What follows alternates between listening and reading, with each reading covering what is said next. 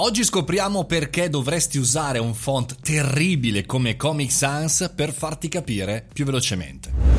Buongiorno e bentornati al caffettino. Lo so che già con questo titolo ho perso metà degli ascoltatori. Me ne andrei anch'io, assolutamente. Benvenuto tra l'altro al caffettino. Sono Mario Moroni. Come tutti i giorni alle 7.30 parliamo di tematiche interessanti per il mondo del business. Per oggi, leggendo un bel articolo del Business Insider, mi sono soffermato su questo titolo molto clickbaiting. Però ha ragione, secondo gli studi. In questa intervista Tim Harford ha chiesto a degli psicologi di lavorare insieme ad alcuni insegnanti e di dare a loro una dispensa però rielaborata, riscritta con nuovi font, non più con font come il Times New Roman o altri che sono magari già utilizzati in qualche maniera, tipo l'Elvetica, che sono facili da leggere. Bene, rifacendoli totalmente in font molto più complicati. Per esempio, appunto il Comic Sans, ma anche altri, dove fondamentalmente eh, magari quei font un po' scritti o il monopa type corsiva, eh, dove devi cercare di capire, ecco il Comic Sans veramente è orribile, lo ripeteremo. Però i bambini che hanno studiato su dispense scritte con questi font schifosi, proprio brutti, difficili, come appunto il Comic Sans,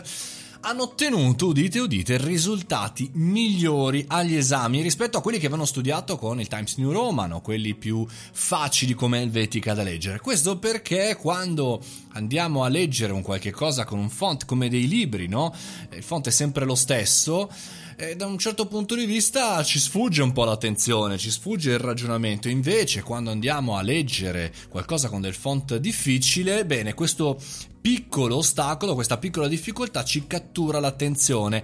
Eh, sembra inizialmente che complichi le cose, ma in realtà ci fa capire il messaggio. Ora non so quanto questo studio sia attuale oggi, domani e per sempre. A me sembra di capire che appunto mettere un ostacolo può in qualche maniera aiutare, ma in una prima fase, quando c'è la sorpresa, quando non ci siamo abituati a quella font, perché siamo in un periodo effettivamente dove la velocità, l'impiego di ore sono un problema, ma al contempo vi parlo oggi di questo, di questo studio perché? perché talvolta passiamo tanto tempo perché siamo ipnotizzati da altre situazioni che accadono, no?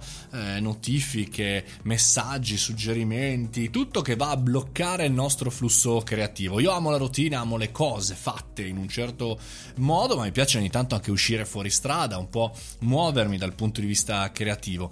Non so se gli ostacoli che mettiamo di mezzo possono, eh, diciamo così, agevolarci, però se ci penso penso bene, molte volte mi vengono dei progetti pazzeschi, riesco a scriverli per esempio in treno, quindi quando non sono nella posizione migliore, no? non sono nel mio studio tranquillo, silenzioso, eccetera, eccetera, ma sono magari eh, seduto in una sedia su un freccia rossa perché mi sto spostando in quel momento con il mio computer eh, salta fuori qualcosa, perché forse c'è quell'ostacolo, quell'ostacolo creativo, ma se andassi tutti i giorni sul treno sicuramente non verrebbe proprio così.